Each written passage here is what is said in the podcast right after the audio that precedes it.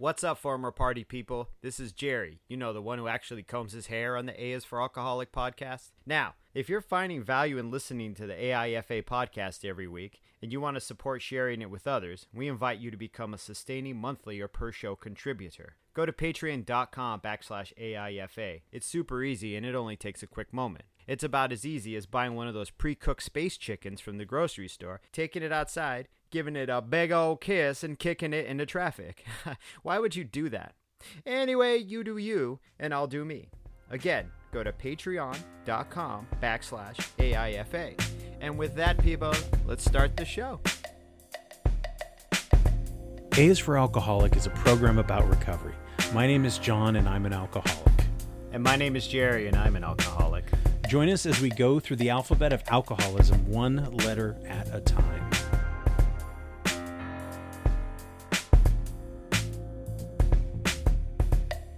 How far did you get in Fallout 4? Did you just give up? Were I you just- like, fuck this, I don't want to build this house? I gave up too because well, that's what I would do is I would just go off the map, and so I would be in some, um, I was gonna say simp chamber, but uh, synth chamber or like the Simp chamber. um synth chamber where or some Uh-huh. some like hospital or something where the monsters were just too powerful and then I would just get killed and then I was like where did I end up and I'm still supposed I was supposed to go back and like get some guy's baseball card or some shit and I was like I don't fucking know or something You can always just not do those missions, though. You can just explore. I thought it was more the building aspect because I'm like, you don't have to build shit. You can just Yeah. totally treat all your your settlements like crap and just let them figure it out. And they won't. They'll just be have no beds. And every time you come into the settlement, they're all sad and they're like, why don't we have? There's 12 of us here and there's one bed, and uh, you can just be like, F- good luck. You're sorry hey man it's a Uh-huh. sober living house um Yeah. like literally, I know we should do. We talked about this before, but like when I first started playing, I had just gotten sober like a year, and so I didn't do any even the drugs to enhance like the game or whatever. Mm-hmm. And uh, like now, when I play the game, I like literally do every single fucking drug I can find. Like I just eat it all just to see what happens. To a point where my character is so addicted to drugs, it's like a detriment. Like he's just drunk and high. And so, and this is not this is not today's uh, uh, uh, uh, Topic? Topic. Thank you. Yeah. But I do want to have a discussion, and I think uh, one of our listeners, Kyle, sent me some a list of things. But you know, being drunk in video games, I think, or being Right. intoxicated in video games, is an interesting uh, subject and how it's Yeah. portrayed. I didn't get old boy drunk in Red Dead very often though, because I liked him a lot. Like, yeah, I like really like that character, so I was like, you're not gonna be a fucking drunk mess. Well, I Next just played it last maybe. Mm-hmm. night where I had like I got wasted with my friend in the in the saloon. Lenny. and I'm just like, what the fuck is going on here? And it was a total mess. And I didn't really see at the point. I don't think that there was any point to the mission. It was just like this. Let's show you how drunk you can get. Right, and I think it was like, yeah, trying to navigate shit while being wasted. I think it was more character building than anything. Right, else. right, right, right. Um. So yeah. So Yeah. um, I would like to inform everybody out there that the skies are clear. Um, the for the air is fresh. The fires Yeah. abated a little bit. I mean, there's still a lot of people who have lost a whole bunch, and I can't even Yeah. fathom and imagine the level of loss that's going on out there. Um, so, but I'm really grateful that skies are clear here. I know that you, Yeah. the same with you now. Yes. Um, Those things we take for granted, dude. Do you know what I'm saying? Mm-hmm. This is what I was thinking about the other day. Uh, I think about it more and more often the longer I'm in this this this whole pandemic quarantine situation. Is like March 12th. I wasn't. Th- I was just taking the bus to work and just working. We had Friday the 13th on March 13th, and we had. That's when I was starting to worry about the pandemic, but that was like I just took it all for granted how normal everything was. Just like when the sky looked like fucking Mars up here, and I just took it for granted that I could like see all the trees on the skyline. You know what I mean? A mile Yeah. out, and now I like, you know. And then we lived in that reality where you couldn't even see across the street. You know, it was just so otherworldly. This year has been so otherworldly. It really has, Mm-hmm. man. Yeah, yeah. I, I, uh, I don't know, man. it's um, I always try to think about like how do I not take things for granted, right? And how It's hard to not to. because at some point I just need to be comfortable and relaxed and live my life. and I can't. I mean, uh, not to say that I couldn't be overcome with gratitude for every single moment of every single day, but at some point That'd I have be to weird. get some shit done, right? Mm-hmm. Yeah, exactly. Instead of just sitting there in a Zen haze, being like every single thing is a fucking wonderful, awesome product of God in the universe, which it is in its own way. But I mean, good lord, that's like having the volume up to eleven all the time. I couldn't do that. You know, Right. you have to kind of take it for granted. I think about like when I get really sick. Then I have a fever and I'm sick, and then I think about like, man, remember when you didn't have a fever and you were doing all right, and like walking wasn't like the end of the world, or like when I have when I get migraines, and how much I take it for granted right now that I have no migraine. I feel great, you know, and I need to like Right. notice that. I don't need to swim in it all the time, but I need to accept it and honor it. I think that's what works best for me. Sure. Same with recovery, dude. Sure. Boom. Well, right. Yeah. Right. Um, today's letter is O, and I thought that we would. Um, I want to talk about a few things. Yeah, so I feel like O should be for open discussion. Um, I also Right. wanted to talk about October sobriety. Or Yeah. sober October. But Open I face sandwiches. open face sandwiches. yeah. What's is that a sandwich? Is it? Oh man, I had a meatloaf open face sandwich that was delicious, but is it a sandwich? Because it was just meatloaf on two pieces of bread with gravy and mashed potatoes, and I'm like, is it just gravy and mashed potatoes and meatloaf on top of bread? So to answer that question, That's a um, Walter If you yes, well, if you want to, um, you can go over to the uh, "Gluten Is Not Your Problem" podcast, and I believe the episode is called "Is a Hot Dog a Sandwich?" And Oh, he, you're right. He breaks it the fuck down, and I Mm-hmm. think at one point we talk about whether or not cereal is soup, and he breaks it the fuck down like like Uh-huh. nobody's business, and he he makes some very good points. So head over to gluten is not your problem for that one. That really is just right? Yeah. that's that's the the uh, the message here. Um, so I wanted to start. I wanted to share a little story with you, Please Jerry, because I haven't. I didn't talk to you about this, but I drove out. A couple of listeners um, reached out to me on uh, on Facebook, on social media, and Mm-hmm. they asked me at one point would I come and and speak at a meeting.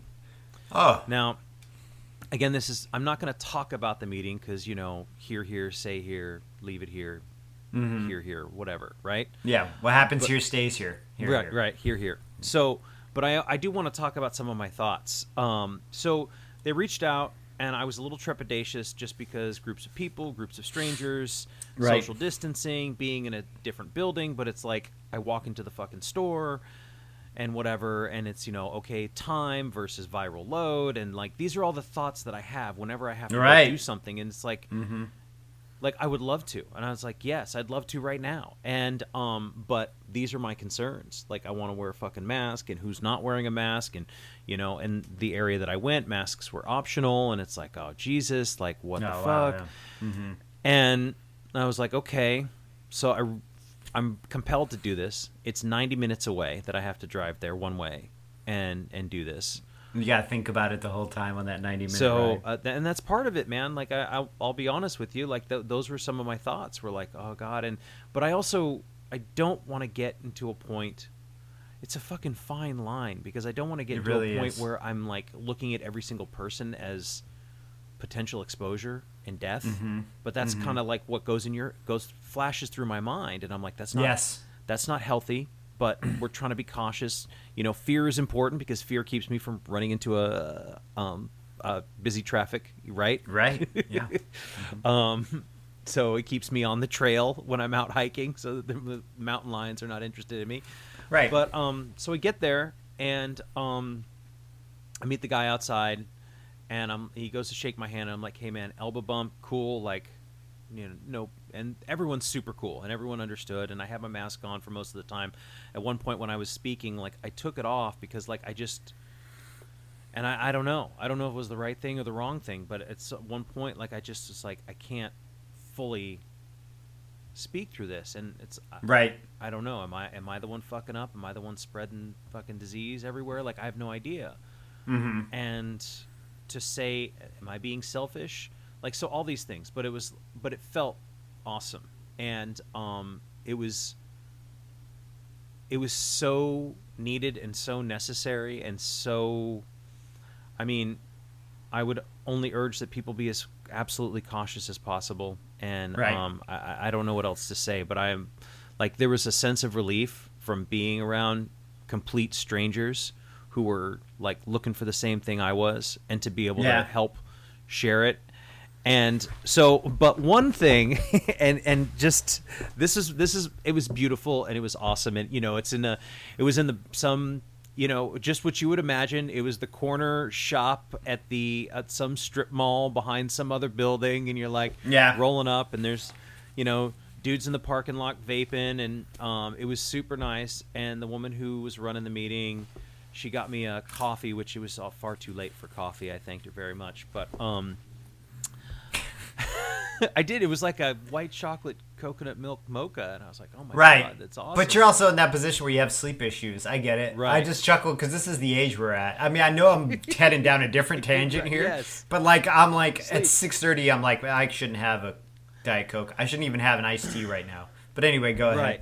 So, so these two these two people who listen to the podcast, and Mm-hmm. um, and I, I'm thinking to myself in my head, like I've got these conflicting ideas about. I have this podcast. We talk about recovery. We talk about sobriety. We sometimes talk about the program. And Mm-hmm. we've always had issues with like whether or not, and are we being true to the program by talking about it, and so on and so Yeah. forth.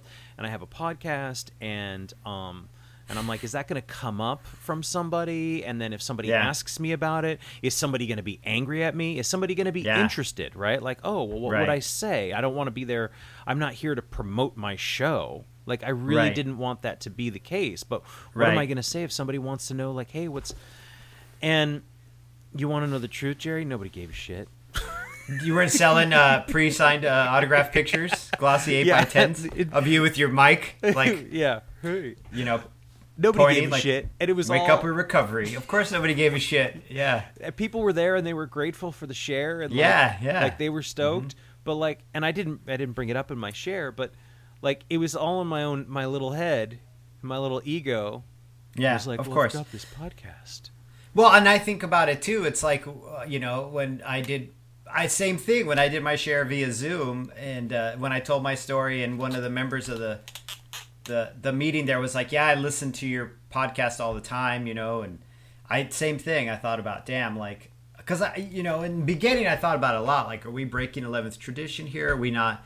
Are we doing a disservice to this program that's helped us so much? And more and more, I'm like, I don't, I don't think we are because we we have a lot of. You already know. You already mm-hmm. know our caveats. We have a lot of like disclaimers where we're like, dude. You, or, or person, you got to do what you got to do. You know, this is what we mm-hmm. do, and this is part of our life and our recovery. And we're not the f- I don't even think I speak for recovery in of itself. You know what I mean? I just speak for Jerry and you speak for John. Yeah. I'm glad it's afforded the opportunity to be able to talk to a group of people though and get something from them and they get something from you. We never really had that opportunity before in our lives, you know, while drinking. No I not at guess. all. I mean, maybe you could do some bar like seminars. You could be like, here's how much vermouth you put in a fucking long tall Sally or whatever. But you know, I mean, I had there was there was actually there were a few times where I felt there was some commiseration between bartenders and stuff like that. There were a couple times, Right. but they always ended up. We were at the fucking Azteca Cantina getting drunk on pineapple Mm-hmm. flavored Patron. oh god, It was terrible. They had like the chill machines No, like I know. for the Jägermeister. No. I drank that pineapple fucking tequila with you, Cuervo. Remember, Mm-hmm. we got so uh, ah, no drunk. I mean, drunk logs, whatever. We got so drunk that one night in Seattle, that we went to that Mexican restaurant on Ballard Ave, Mm-hmm. Yep. and we were so drunk the fucking cook staff came out because we were so loud and wild. They came out to watch all these fucking drunk ass fucking gringos like drinking pineapple tequila. We were so loud. The Mexicanos came out and they were like, What's going on? "What yes, fucking ding dongs up to?" You were there. Yes, I remember Yeah. now. We were. I think we were there. With Oh, that Eric was the Will. Azteca. Yes, that yeah. Was, yes. Okay, so anyway, so yeah, so what we get from that is not the same as what we get from this because you can't commiserate and be so you know partners in arms and, Mm-hmm. and do you know what I mean? Like commiserate in that way, but what what lasting lesson do you take from that? Like where do you apply that to your life other than like this job is hard, it's service industry, we're here to get loaded, maybe I'll hook up with a server, I don't know. Right. Exactly. You know what I'm saying? Like and none of that is is there's no there's no lasting value, right? Other not than necessarily, yeah. other than a shitty, terrible story that you know is kind of funny because it was just Mm-hmm. so absurd. yeah. Um, but it really was. It was like a genuine joy and relief, and I came That's great. And I drove the 90 minutes after, and they invited me out to you know to have food and whatnot. And I was like, I really I got to get home because you know it's gonna be well because it was you know it was gonna be like It's 90 minutes, 30 yeah. or something, and before I got home, and you know 10:30.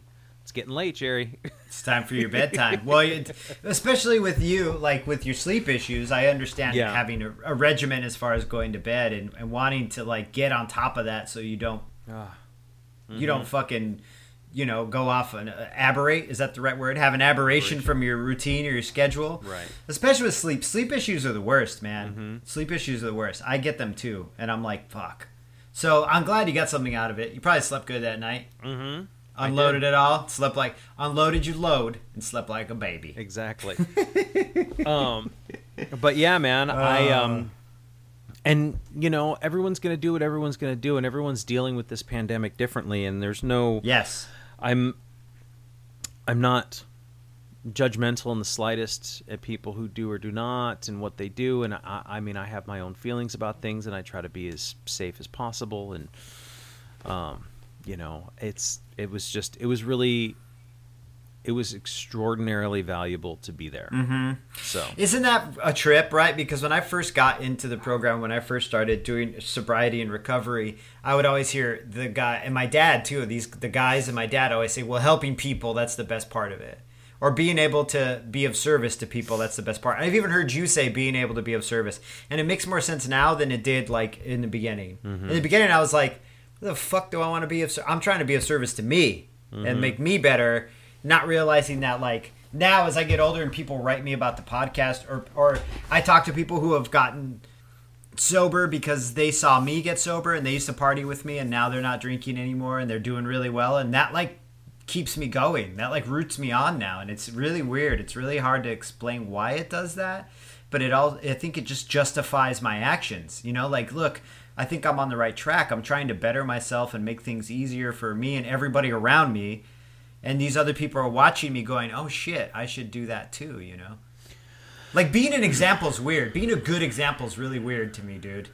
Well there's positive reinforcement in it one. So absolutely there's yeah. there's definitely some egoic egotistical ego, uh, Yeah, oh yeah, because it's a in a way it can be. Well, it's just like the argument about altruism, right? Are you doing nice things for other people for them or for yourself? And in, is it truly a nice thing to do? You know what I mean? Is it selfless to do if it benefits you?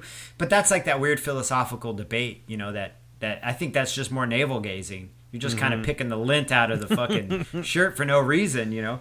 But I, I, it makes more sense now. And you telling your, you know, tell, re, telling me this now, it like I see it. I relate. I absolutely can relate. Like, yeah, doing, being able to get up and say what happened to me and how I felt, and having other people say, yeah, I understand that. That's that shit keeps me sober, man. Mm-hmm. I used to think that was some corny shit that people would say to me because they wanted me to buy their AA Amway or whatever, you know. And now I'm like, oh man, these old creepy dudes were right. Right. There was Yeah, one woman dude. in particular that I, you know, as I'm trying to like, and to a certain extent, there's a certain performative uh, aspect of it because I'm trying to share with Right. everybody, and you're standing in front Mhm. of everyone, and I don't want to be sort of like just looking down and telling my story, and you want it to be, I want it to be engaging. Engaging. I also want to hit all Mhm. the points, and there was like a dozen points that I forgot, and there's no time because you'd be surprised when you get up there and start talking about your alcoholism 15 20 minutes goes by really fast I didn't realize it would until it did. Yeah. but there was, was one like, woman in an hour. Mm-hmm. particular who she kept making eye contact with me or when i come across her as i'm scanning the room and she's like yeah yeah and i was like right so she's just like the, the eyes Like, her eyes would like I've been to the up. Azteca too. Yeah. I've been to the Azteca. that tequila is disgusting. So, um, it was really powerful. Um, I tried to, you know, again, you know, check my fucking ego at the door and just go do your Yeah. job. You know what I mean? That's my my job in the Mhm. program is my job, and that's it. And so is that's what I do. carry the message, right? Or to carry Right. at least your message, Carry- whatever the message Mm-hmm. is. Carry. I don't even know if it's the message, right? They say the message, but I think it's more like I carry my story because the message means that I'm like a missionary, and I'm not a missionary for AA. I'm a missionary for Jerry Yeah. and what Jerry's done. But even I'm not even that. Like I'm not trying to get you to convert. That's why the carry the message thing out me always trips me out.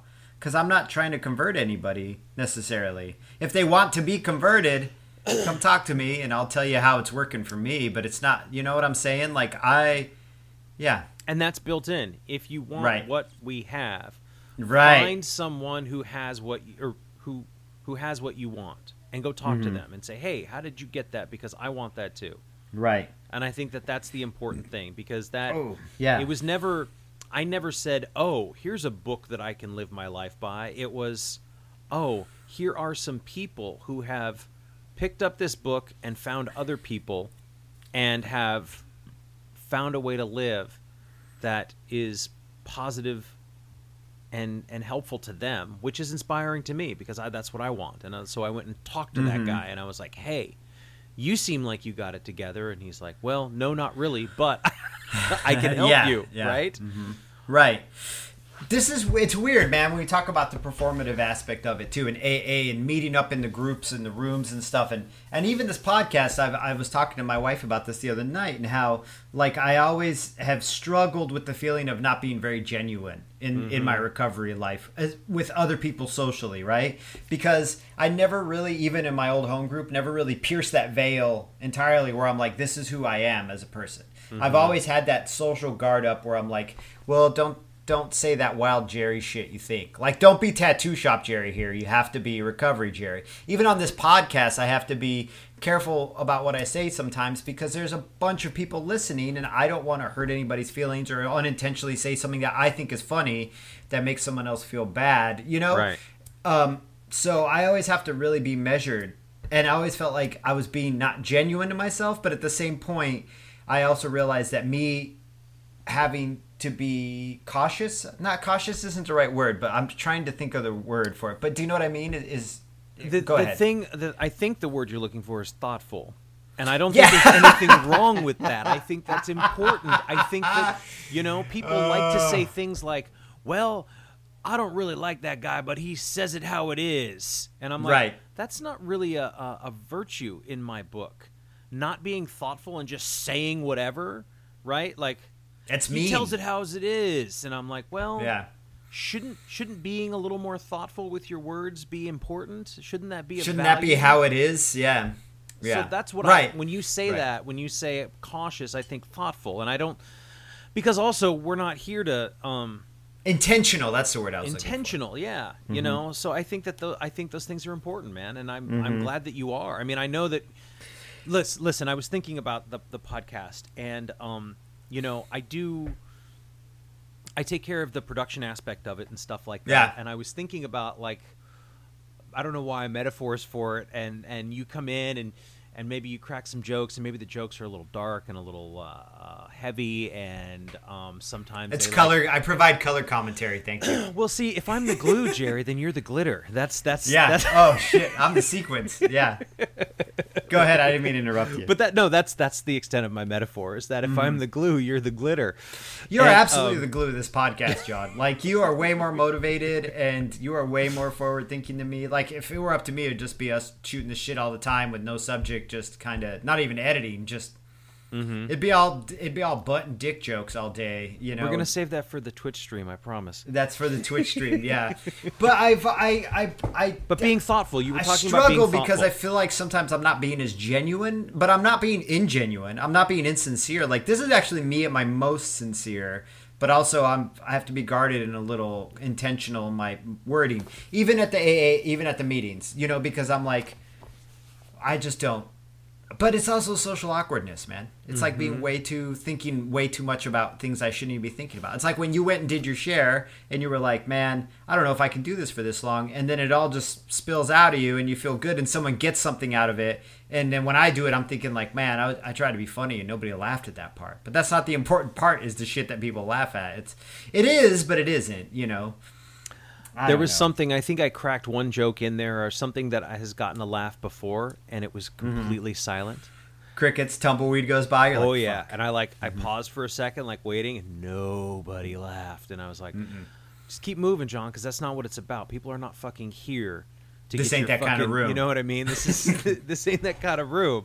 This is they're I not they're not here for the Yeah. fucking you know uh, drive time laugh track or whatever they used to play on the radio five o'clock. Oh yeah, all Stanky Johnny and Jerry Fishhooks. Yeah. so Wah, wah, you it's know, not like- it's not that's not what's important and so but i was very thoughtful and like okay well i need to be intentional i don't want to spend too much time on the drunkalog but it needs to be i Mm-hmm. need to explain that i i'm where i'm supposed to be right. before i just start spilling into Yeah, tell them how bad it got. You know what I mean? For you to get here. Yeah. right so i think i think it's important to be thoughtful and Mm-hmm. you can still be genuine you just don't you don't have to be gross the entire conversation or you don't have to you know what i mean it doesn't have to be i mean that goes for me too No, I know but- what you mean. Yeah. but you know so i mean i get i get where you're coming from about wanting to be genuine because i don't sometimes when we talk i forget that we're recording but i mean i have headphones on and there's a microphone in front of me and Right. you know i mean i know But but that's a good thing though. That means we're conversational in our tone and we're not being ingenuine. We're being our true selves. If you Mm-hmm. forget we're recording, that means we're I think at least Yeah. the conversational tone of what we're doing is correct, you Right. know. I guess I don't know. I tend to go on rants a lot in my private life. Like I rant. Like a lot of I do a lot of things that is fueled by like righteous indignation. Mm-hmm. Do you know what I mean? But it's not an overwhelming one where I'm like it's ruining my life. I just tend to, especially politically, like my poor wife just sits there and I just rant and rant and rant, and then realize I'm doing it. and I have to cut that stream off, you know. And that's not something I want to do here. That's not appropriate for here. But I guess, but that's not the, the the the entire thing. It's just me as a person sometimes, and this is also like the way you were thinking about you know overthink about things. I overthink about that. I'm like, am I being genuine? Am I being real? Am I being Jerry, or am I being like podcast Jerry, or am I being AA Jerry, or you know, because tattoo shop Jerry is different, you know. but, is that the true you I don't really like Tattoo Shop Jerry very much though, and it's not the true me. It's the Jerry. That's like the coat of armor I have to put on to be in a toxic room. You know. Mm-hmm. Yeah. yeah um Yeah. So so uh, podcast aside just being Yeah. genuine i mean they're very being being available to talk to people you know um Yeah. and being able to you know whether you sponsor or if it's just even just a casual conversation like Mm-hmm. i think i think it's too easy to not listen i think it's really easy for me to kind of go okay i know what i'm going to say next or i know what needs to be said or Mm-hmm. And I, I think I said this before, even the last couple weeks, that it's that the best conversations I have are when I'm actually focusing on listening rather than guiding the conversation, Mm-hmm. um, and they come out much better. You know, I've done a, Yeah. f- a few of these interviews with people, and sometimes I find myself going, "Okay, I got to get." I gotta get I gotta get back on track, or I gotta ask a question, or something like that. And you know, most of the time, I don't really have to if the conversation is, Right. is casual, and so that people can genuinely share what's up with them as far as their sobriety and their recovery. Yeah. Um, Yeah. Dude, your brother, by the way, I watched that video. He looks just like you, dude. I know, right? I don't know whose genes it is, your dad or your mom, but somebody in your family has some strong genetics because you guys look so much alike now. Last time I saw your brother, he was like this skinny guy in Seattle with a ponytail. I think he had his little boys were like babies. Mm-hmm. I, yeah, even before that, and I was thinking about when he was a teenager and came to visit us Yeah, when we lived out and we like fucked with him the whole time. When Right. we, you and I lived together in our twenties, but like seeing him now and he's like this. How old is he now? In his forties, early forties, 40. late thirties. He's 40, Yeah, yeah. Just your guys' genetics, 41. man. You're so similar. Your faces are so similar. I think it's because I lost a lot of weight too. Yeah, maybe that's, what that's it a huge yeah, part of it because I was so big. Yeah. my face Yeah. Mm-hmm. was so round, um, and he was always taller and skinnier. Um, And just to bring that up, in case uh, anybody wants to, um, you know, make me happy, you can subscribe to our YouTube channel and see my brother too. Yo, if, if you're listening, subscribe to so you can see what we look like. I actually comb my hair and change my shirts Right. to be on this. Yeah, Oh. like I showered. I put on shoes, man. I got shoes on. not me. I like don't wear shoes in the house.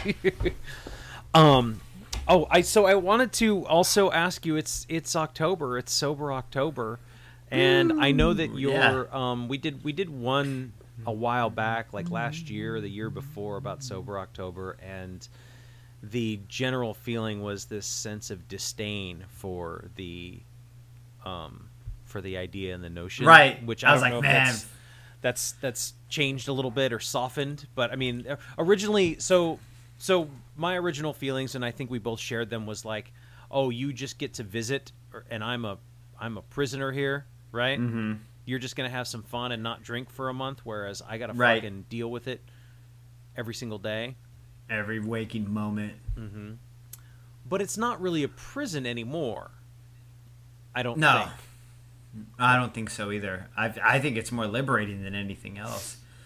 Now um, I look at people and I'm like, oh, you're not in a prison. So for a month, you get to be off the leash and get to walk around and see what life is really like, and then you get to click that leash back on again at the end of the month. Like I feel mm-hmm. sorry for people now at this point. I it's weird to feel proud of people and be like, you're making the right decision, and this might lead to something positive. But now I feel I don't even feel irritated at them. I feel kind of sad. Like, but I still mm-hmm. roll my eyes. But I feel kind of sad for them because I'm like, wow, you're you're really really getting to see past past the veil, and you're just not really. And you're just you're- gonna you're let it go. You're just gonna let it go, man. It's like your fingertips just barely touch it, and then you got to go right back under again. And and, And- I don't know. Go ahead. Oh, I was just gonna say, you know, we're we're kind of generalizing here, and it is specific person Yes. to person, right? You know, so Right. So not everybody, different. not everybody has a drinking problem. Right. Um, Some people are just like, I want to lose fucking ten pounds or five pounds or whatever. Right. But there seems to be the the excitement over sober October is this I just see people who I have seen in the past who are heavily drink you know the most the most famous one right now and I don't know if they're doing it but is like the Joe Rogan, Bert Kreischer, Tom Segura, Oh, yeah. Ari, Right. Are they doing that again? Ari Shaffir. I don't know. They do it every year. But what I see is we do the sober October, and I don't know any of those guys. Um, No. But I do see some of them. You know, I see Bert Kreischer. You know, often very drunk and very red faced. I uh, stopped listening to Joe Rogan when I got sober. Like I just didn't want to listen to him anymore. I really did. I, Like Yeah. around the time I started getting sober, less and less it seemed interesting to me. He has interesting guests sometimes, but Kreischer's. I feel bad for Kreischer. He's got two little girls. They're probably like my daughter's age now, but Mm-hmm. he's just like. Maybe he's doing great. I don't know. He's but he just looks like a like he's just fucking loaded all the time, and that like he's like almost our age, and that's his whole gig is that he gets fucked up, and I'm like, man, you're really missing out on some shit. I mean, you're doing some cool shit too, though. You're getting to see the world, but you're fucked up the whole time. So and so that's it's just, like a that's being our hungover in a different Yeah. hotel room, right? right? Yeah. Yeah. So that's the perception. So I, Right. again, again, uh, Jerry and I have no idea don't know what these these people's lives are like. right. But Just like y'all don't know what my life is like. but the perception is these are people who drink heavily, use heavily, Right. And so Mm-hmm. this one month out of the year, they do this thing together, and I think it that, up. I think that's great to come together and have support and have accountability and to get a perspective. But yeah, sounds when, familiar. when when when nothing is done with that perspective afterwards and it just you go back to drinking as normal it Right. feels it does feel a little like disappointing Well, if you can't moderate, right? If you have Mm-hmm. a, if you have the quote unquote problem, you can't moderate. You got the gene, the bug. It's hard. Do you know what I mean? Because then you just go right back to not being able to moderate again. But if Mm-hmm. you're like a normal drinker and you're like, you know what, I'm not going to drink for the month of October great because it's good for my health, and then you go back to having one glass of beer like every three days. Well, cool. But you know, if you're over there like Kreischer, just sweating it out and going from anxiety to drunk to anxiety to drunk to hangover, like what a fucking mess. But once again, I can't really talk about a person I don't know. It's only the way that maybe that's comedy and podcast Kreischer, you know, and that's the only guy I see, and I don't see this man at his house with his family doing shit with his wife and kids, but right but I guess the point is the sober October thing is I met it with more disdain in the past, and now I meet it with more like I feel bad for you if if it's if you feel like it's that bad that you need to take that month off, like that's your respite from being out in the war. You don't have to even be in the war in the mm-hmm. first place, you know. yeah Yeah. yeah You don't have to come back from the front and be like, "Whoa, it's fucking crazy out there. I shit my pants." Yeah. And now for this whole month, I'm not going to shit my pants. I'm like, why don't you just don't go back out? It's, nobody's making you go back out there. yeah yeah so it's it's always i'm uh, yeah i feel the same way it's always just a little like skeptical like huh like um That's great. Good for you. Um, I mean, I've because I've done it too, where I was like, I just need a month to clear my head. I think Yeah. I think it happened in like April of 2012.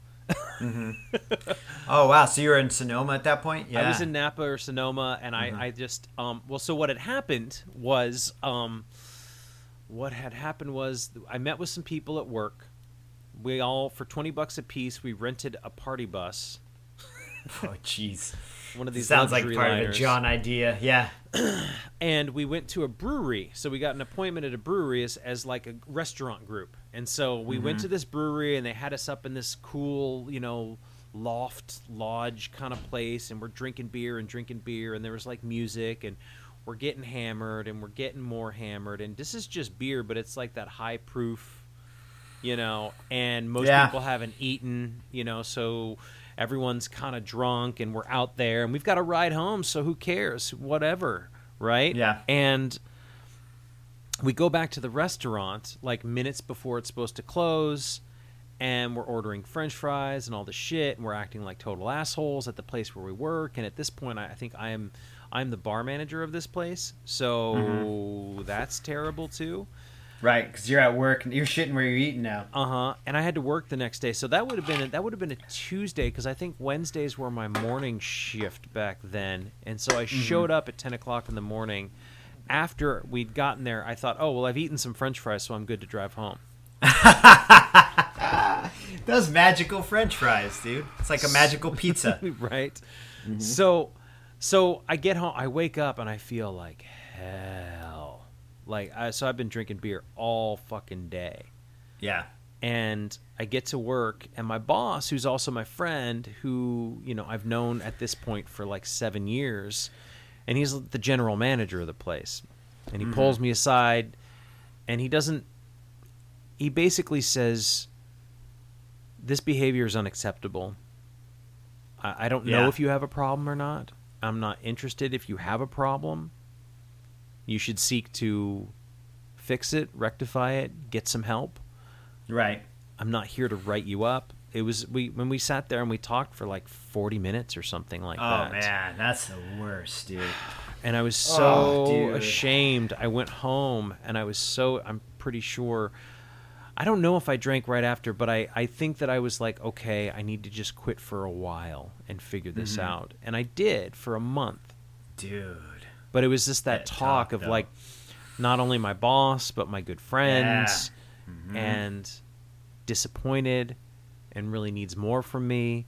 And Yeah. you're not going to lose your job, but this certainly can't continue.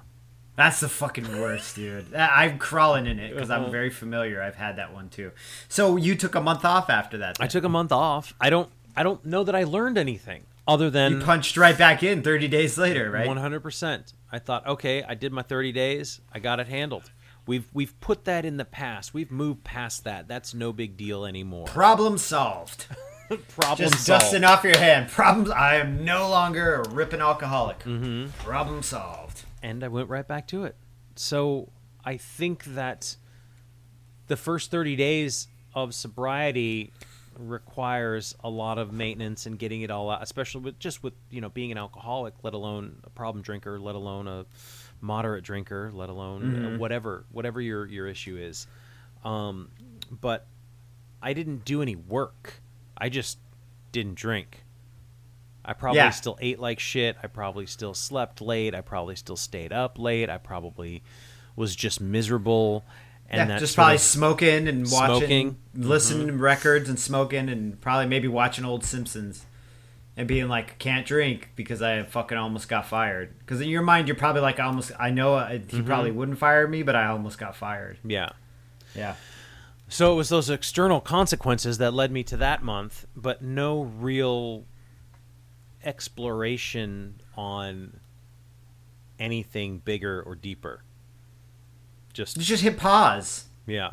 Yeah, you didn't eject Yeah. the tape. You didn't eject the game, the DVD, whatever Right. it is. Eject the tape. You didn't- Yeah. you didn't fix take the it back to the blockbuster. Yeah, but you just hit pause on the thing, and then Uh-huh. you just restart it back up again. It's like Mm-hmm. there's no there's no stop. So, man, philosophically, are these big long periods that we're taking of abstinence uh, just a longer period of pause, right? Wouldn't that be within the philosophy of the program and the philosophy of alcoholism that you and I are just have been just pausing it, but learning how to not restart it? if yeah if if there is no if there is zero spiritual growth if you if you if you you got sober in 2014 if you didn't make any other changes and you just stayed Right. there i mean eventually you would get miserable i talked to a uh, there's one of the conversations with the guy by the name of ian mcdowell mcdonald i'm sorry ian mcdonald and um, ian tells a story about how he got sober and for five years he did it without a program. And he's like i did it and i can do it but i hated every single day of it. Yeah, and it wasn't until he got into the program that life opened up right? Right. it wasn't until there was progress Yeah. until there was some spiritual change that life opened up. But he did it right. to prove it to who? I don't know. Himself somebody else This, that's such a trip, dude. Because I think when you say that, I think about how there are times even now where I fucking hate my life. There are absolutely times right now where I hate my life, where I'm just like, I despise being alive. I despise my life in this moment. But those times pass and they're very short. It's not like a week. It's usually like 30 seconds. Do you know what I mean? Or a minute. Or I have low blood sugar where I'm going through mad hardcore halting. I'm just halting it. I'm a halter top, you know? And uh, yeah, I just can't imagine that feeling every fucking day because I'm not drinking. You know what I mean? And I really can't stress enough that I don't walk around like this gratitude monster because I just don't think being a gratitude mo- uh, like a gratitude machine is in my eyes unrealistic. Maybe some people feel that way, but I personally am like can't just be grateful for everything 24 hours a day. It's too hard. It's just too hard. It's, it's like holding a pee way too long. Can't do it. I'm a negative person in some ways. So I cannot imagine though that feeling of like I hate being alive for 5 years straight. Like every day. Feeling that way because I can't drink. Not feeling that way because I'm broke or I have a headache or do you know what I'm saying? Like things aren't going the way I want them. I need them to be going. You know, cuz a lot of that's rooted in my selfishness too, but I just to me that just twists my head. It just makes my heart hurt for that person, you know. and I mean, obviously they're doing better now, but you know, Yeah. I imagine, right? Yeah, um but there's been some spiritual growth in your life that has allowed you right. I'm killing it. right? That has allowed you to to feel good in those moments. And i have those same exact moments where i'm like man i don't want to fucking wake up in this bed. Man i don't want to fucking go to this job. Man i don't want to fucking Right. i don't want to Yeah. deal with this. Like why am i not better? And or why am i not this? Or why am i not that? And um and they pass. And Right, right. i think they pass because uh, maybe you know a little bit of gratitude will come in and say okay Right. Okay. I just want to, yeah, because I I do feel grateful for things. I'm just saying I can't overwhelm myself with No. it because it's just not within my emotional makeup yet. How about that? That's my caveat. Not yet. Maybe one day I'll be able to overwhelm everyone around me with the rainbow of gratitude. But at this moment in my life, I'm just not that person. But that being said, I agree with you. That a little bit, some gratitude helps. Absolutely, absolutely helps. Yeah, yeah. and and to answer your question is this just a long are we just in the midst of a of a waiting for a very is this a long dry drunk in the midst of the next relapse Oh no, that's not what I'm asking. Or- but yeah, but let's. I mean, we can phrase it that way. I just, I know, because I'm over here asking the hard questions because Well- we have no topics so I'm just going wild. that's fine that's great yeah, I, I I think that um I made the decision in my life that Mm-hmm. the only zero tolerance I can have is alcohol. Right? right, So other things can change, other things can move. Um right. I'm right. not I'm not really interested in in, in substances in general. Um, you know, I don't I can't I can't imagine a, a future where my views on ayahuasca are going to change. Like I'm not you know what I mean? Like I'm not Mhm. interested in in that kind of stuff. Or although what Bill Wilson dropped LSD to get A bit, I guess. Yeah, hanging out with. Carl Jung. Yeah, Mhm. talking to Carl Jung and eating fucking acid. I don't know if he was eating a lot. Right. I don't know. But Any historians, let us know. you know. yes. But um, Does anyone ever actually answer our questions when I say, "Hey, No. anybody know this?" Well, that's No. not true. Some people do. No, I get, I get, I get some, I get some traction from uh, uh, our patrons on Patreon, and that's Mhm. that's actually that's my favorite place to to interact with people. and if I can plug that really quickly, um, but um, Patreon.com/slash AIFA. But so I do get I do get questions answered. I do get um, some some insight and some feedback from people. So Yeah. um, what was your question? But anyway, we were talking about we were talking about the pause button, right? Mm-hmm. No, well, we, we were talking about you, we kind of diverged into this or whatever. But I, maybe the pause is the wrong metaphor for it because I feel like maybe it's a hard pause is what we're doing, right? But part of me also says I can't thinks I can't guarantee you I won't relapse. I can't. I, just- I cannot ride my laurels and be like I'm done and I'm never drinking again because that's a good way to fuck yourself over. You know what I mean? To make absolute statements because life is no, there's no there's only really one absolute in life and that that life ends eventually, right? Mm-hmm. So for me, I was like, well, maybe that's my stop button. Maybe that's when I know I'm fully stopped and recovered is that I go drinking. I do not have a drink until I die, and that's the stop. Do you know what I mean? So to me, it was always like on a weird pause. But maybe the hard pause is you like stop it, take the tape out, and put the tape under your bed, and then one day you're like, huh, I wonder what's on this old tape, and you put it back in and get it started back up again. I don't know if the right metaphor for it, but I've always felt like with me in my recovery, I've, I, I I cannot look anyone in the eye and say I'm done 100. percent And that's not because I have doubts in myself. I just don't trust the universe. Do you know what I'm saying? Like I don't trust things around me sometimes. So I'm like, I don't know. It's like putting your hand on the Bible and being like, I swear I'm never going to do it again. I think then- I think maybe when I hear you say that, I, and I I hear it a lot. You know, we all we all say it. Well, I don't know. I've just got to get through today. Right. So there's a couple of things I think. I think too, living in the moment and living in today and living in the now, Right. sort of reduces the stress of the rest of our lives. Um, yeah, dude. Right. Hell yeah. I Yeah. think too, in my al- active alcoholism, the only thing that was rigid, constant, and always present was drinking. Yep. So, so in sobriety, I have found more flexibility. I have found more freedom in the structure of the steps of the program. Mm-hmm. That now I don't need to think about whether or not there's no question about what the next right thing is because it's been Right. laid out for me, and not Yeah. just by a book, but by my own interpretation of the book, by my own interpretation of how I'm going to live my life. I go, well, I just don't do that anymore. Yeah, see, see, that's a that's a way better way of putting it. I just don't do that anymore because we do. We hear the relapse stories. I talk to mm-hmm. people personally in my life who are like, "Yeah, I have very close to someone who has had multiple decades who have relapsed." I've heard that story a few times during quarantine. Mm-hmm. Actually, seems like people are really fucking tearing it up right now. You know, and mm-hmm. I get it. This is a really stressful, fucked up, hard time politically, physically, emotionally, financially. It's all every every box you can tick, you can tick. It's all hard. But uh, that being said, like oh, I lost my point because I was thinking about how awful it is. Um, I'm just kidding. It's not that. It's pretty bad, but it's not that bad.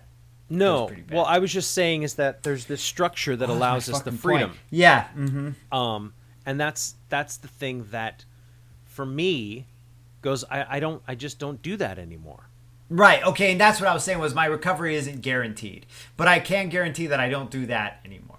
Absolutely, and that's a great way of looking at it. You know. but you could you could you could you guarantee you're not going to drink today Yeah, absolutely, and that's what it is. It's a one day at a time, but I can't guarantee I'm not going to drink tomorrow. That's what that's the that's the uh, rhetoric I hear in the rooms all the time. Now I can tell you, I can look you over the eyes in this podcast, and be like, I know I'm not going to drink tomorrow because I don't have any plans on drinking tomorrow. But you know, the, the life serves you that big steaming plate of reality, like my dad says, and you got to learn how to deal with it, right? So my mind, I know like there's nothing that would make me want to drink right now that I can think of. Even the awful things that I've told myself in my head, the awful, dark, horrible things I've told myself that would happen that would allow me, give me permission. I remember sitting in the car one night with an, or one day with another alcoholic, and we were going somewhere, and um, they looked at me and said, "You ever wish for something really bad to happen so you can have a drink?" Like just way back in your head, like way, way back there. And I'm like, yeah, all the fucking time. And it was so liberating to hear someone else say that because I thought I was a crazy person. Like I really thought I was a fucked up person to think, wow, if something maybe not wish for something bad to happen, but just go, wow, if that bad thing happens, that means I'm allowed to have like if I lose my wife or something, I'm allowed to drink again. Or if I go through this horrible emotional trauma, I'm allowed to drink again. Right? Cuz you allow yourself allowances. But I know that I wouldn't. I know that I wouldn't want to. I don't. I don't want to. No. That's the thing. I well, because there's like you fucking say because you have your Johnny phrases you say, and you're like, there's nothing that a drink couldn't not make worse or whatever Uh-huh. it is. There's, There's- nothing a drink could make better. You know? There's no problem so bad that alcohol can't make worse. Yes, exactly. And so I know that too. That that should just be a cre- that should just be the credo, right? That's a constant reality. Alcohol's not going to make whatever tragic fucking imaginary thing happen better. Just makes me forget temporarily. So let's talk about a couple of the. I want to use. I want to talk about a couple of the words that you just used in there. So you talk about. Hmm. Do you ever wish for something so bad to happen that you could drink? And mm-hmm. we're looking for allowances because Right. because and so when we describe it that way, when I hear you describe it that way, I think, okay, I am not allowed to drink. Well, who is Right. who is stopping me? Who is denying me alcohol? Who, Right. So I am. I am but but when I look at it as punishment and reward, mm-hmm. then that sets up a system where I can fail and then I can reward myself, right? Because Right. in that in that in that context, the alcohol is the reward. Something so bad happens, then I deserve it. I am rewarded with. Or you need to numb yourself with it. You know, myself. it could also be a curative in a sense, like a emotional, a sense of an emotional curative more than an award. But go ahead, I like your train of thought. So- Let's keep rolling. So what if? And what do we say instead of I don't I don't have to drink anymore because that was the prison. Alcohol was the prison, not the cure, not the reward, Right. not the benefit, No. not the Oh yeah, absolutely. not the thing. So, so when mm-hmm. when the tragedy hits, and there are things that are going to happen in my life that I can't foresee that are going to be awful. There are things. There are inevitabilities. there dude. are There's- things that I do know are going to happen that are going to be mm-hmm. awful, and I, Right. You and I don't need to say them out loud because we all, you know, we all know that these things. People are going to leave our right. lives. We don't need to get too dark. It's already a little dark. Right. Right. So so why not re why not play that ahead and go, okay, how would I deal with that? And would alcohol help me? Because Mm-hmm. alcohol is not going to help me deal with it. Alcohol is simply going to help me not feel. And Exactly.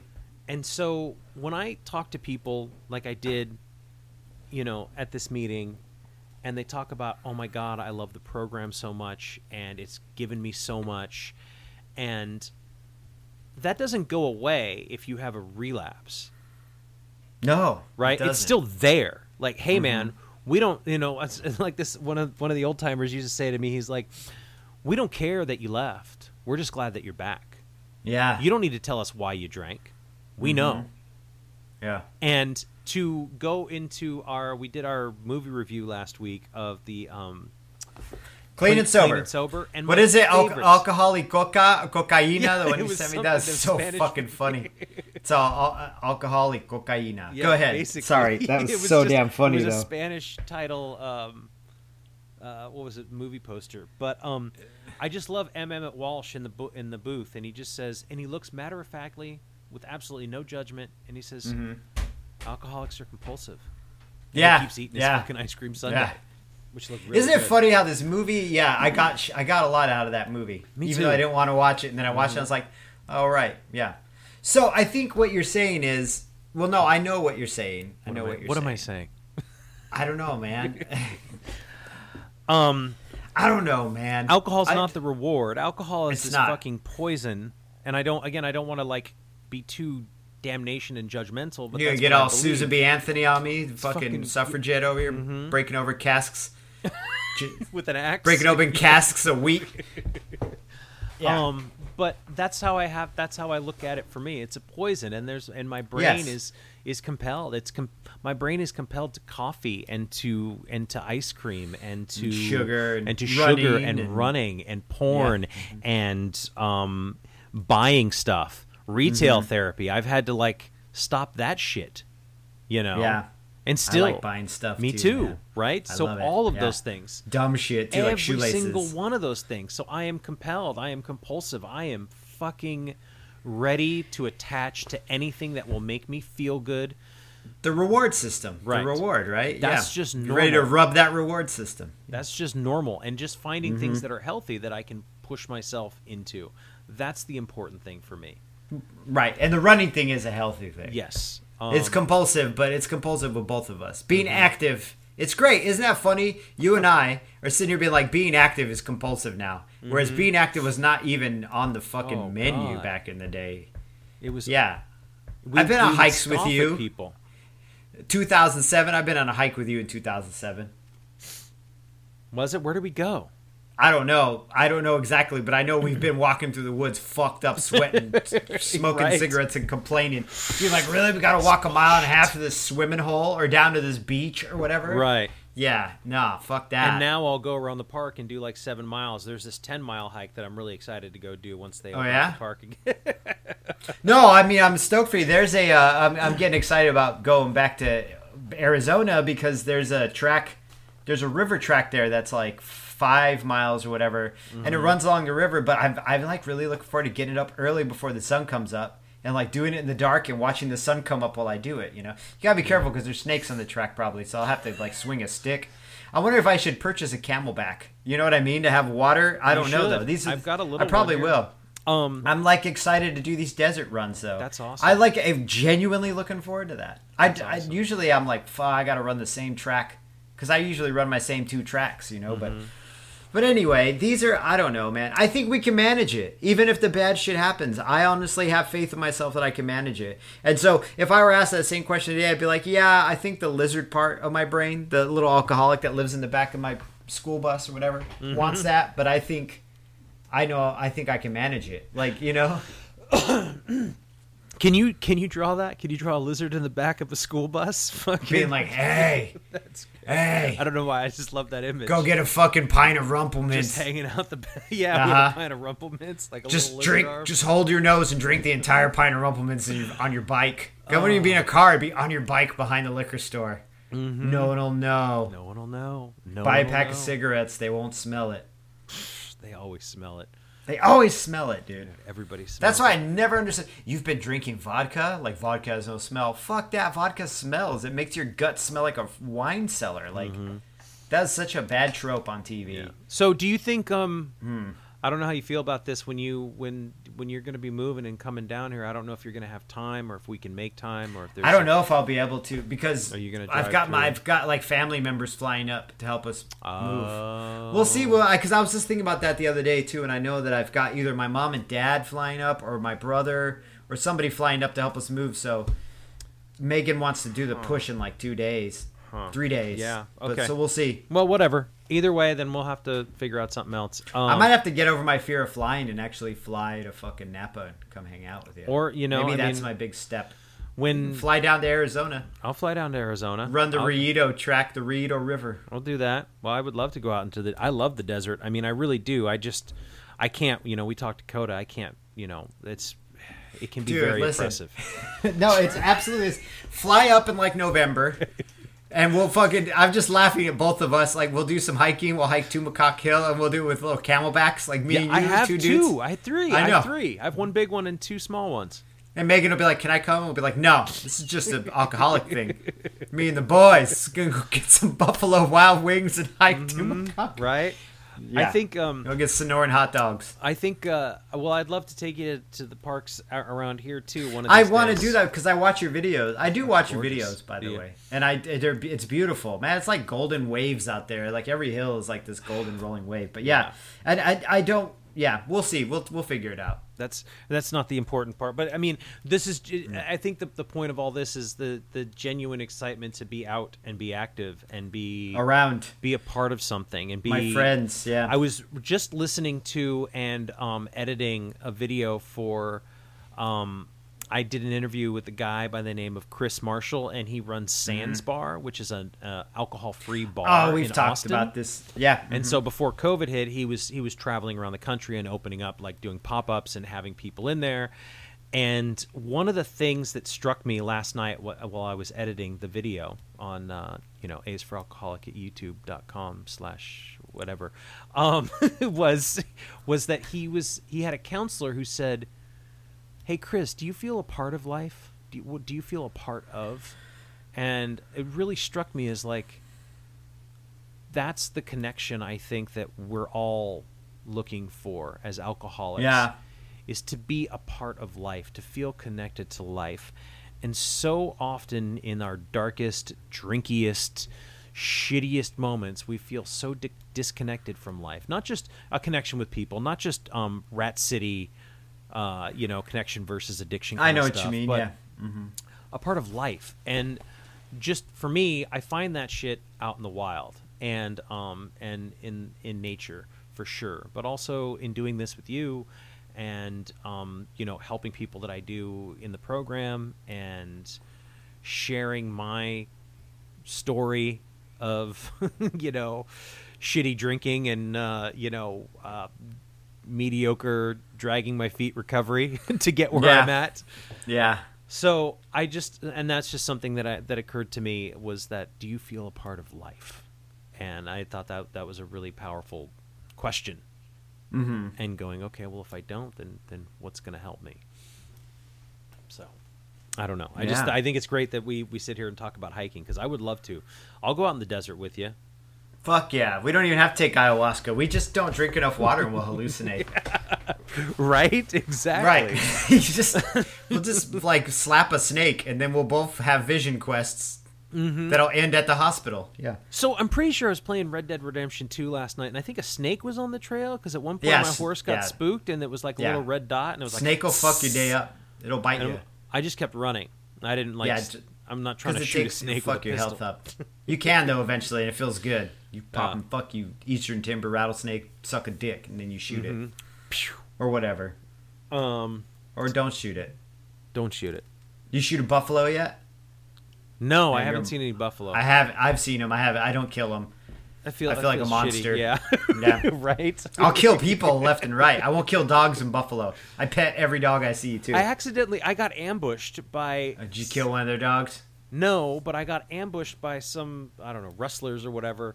And Mm-hmm. in the melee and in the haste, I tried to point my gun and I got hit, and my gun went down and I shot my own horse. I was like, I was like Bucket. His name's Bucket. I I, was like Uh-huh. Bucket. No, I gotta then- teach you how to do this. We'll go online. We'll do a multiplayer, just me and you together, Okay. and we'll just ride off in the woods, and I'll show you how to do stuff. And then so, but happened is uh, I got a new horse when I respawned, and I was like, but this horse doesn't know me, doesn't like me. I don't want to have to try to. Mm-hmm. You gotta keep. You start petting it all the time, brushing it. Shouldn't have killed Bucket. maintenance. That horse is, Maintenance. is, is like my That's- my recovery, right? Yes, dude. Yeah, that game is like your recovery because you got to maintain everything. You gotta, Mm-hmm. like I said, clean your guns, stay fed, get haircuts. If you want people to be nice to you, Right. And maintenance isn't eh. the bad thing, right? Maintenance is the good thing. Maintenance is what keeps us. You know, we talk about doing the dishes. We talk about the structure is what Yeah. allows us to not have to think about those things so that we can be free right? to be free, to have, Yeah. you know. So, It's working on your freedom, one link at a time, man. yeah. Yeah. Um, are there any other uh, parting words before we uh, head off into the sunset? No, head off onto the trail. I got to go paint a house in an hour here. So You're painting an Yeah. actual house? Are you uh yeah, my wife and I have been doing a house painting job okay, for a client of hers. right on. So that's my Um, day. That's your day? Yeah. Well, enjoy that. Feel good. Yeah.